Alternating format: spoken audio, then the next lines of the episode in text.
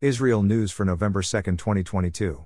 With 97% of the votes and the largest voter turnout in Israel since 1999, a right wing coalition with at least 65 Knesset seats, led by Benjamin Netanyahu, will be forming a new government. Here are the, almost, final results. Likud, Netanyahu, 31. Yesh Atid, Lapid, 24. Religious Zionism, Smotrich and Ben Gvir, 14. National Unity, Gantz, 12. Shas, Deri, 12. United Torah Judaism, 8. Israel Beiteinu, Lieberman, 5. Ram, Arab, 5. Hadash Ta'al, Arab, 5.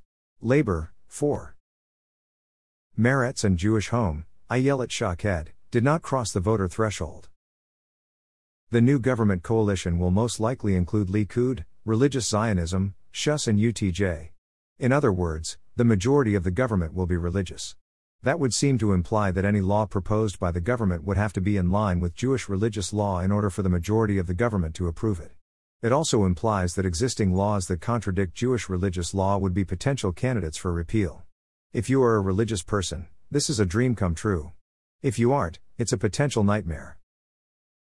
A terrorist rammed his vehicle into an IDF officer near Maccabim. He then got out of the vehicle and attempted to attack the officer with an axe. The officer managed to shoot and kill the terrorist.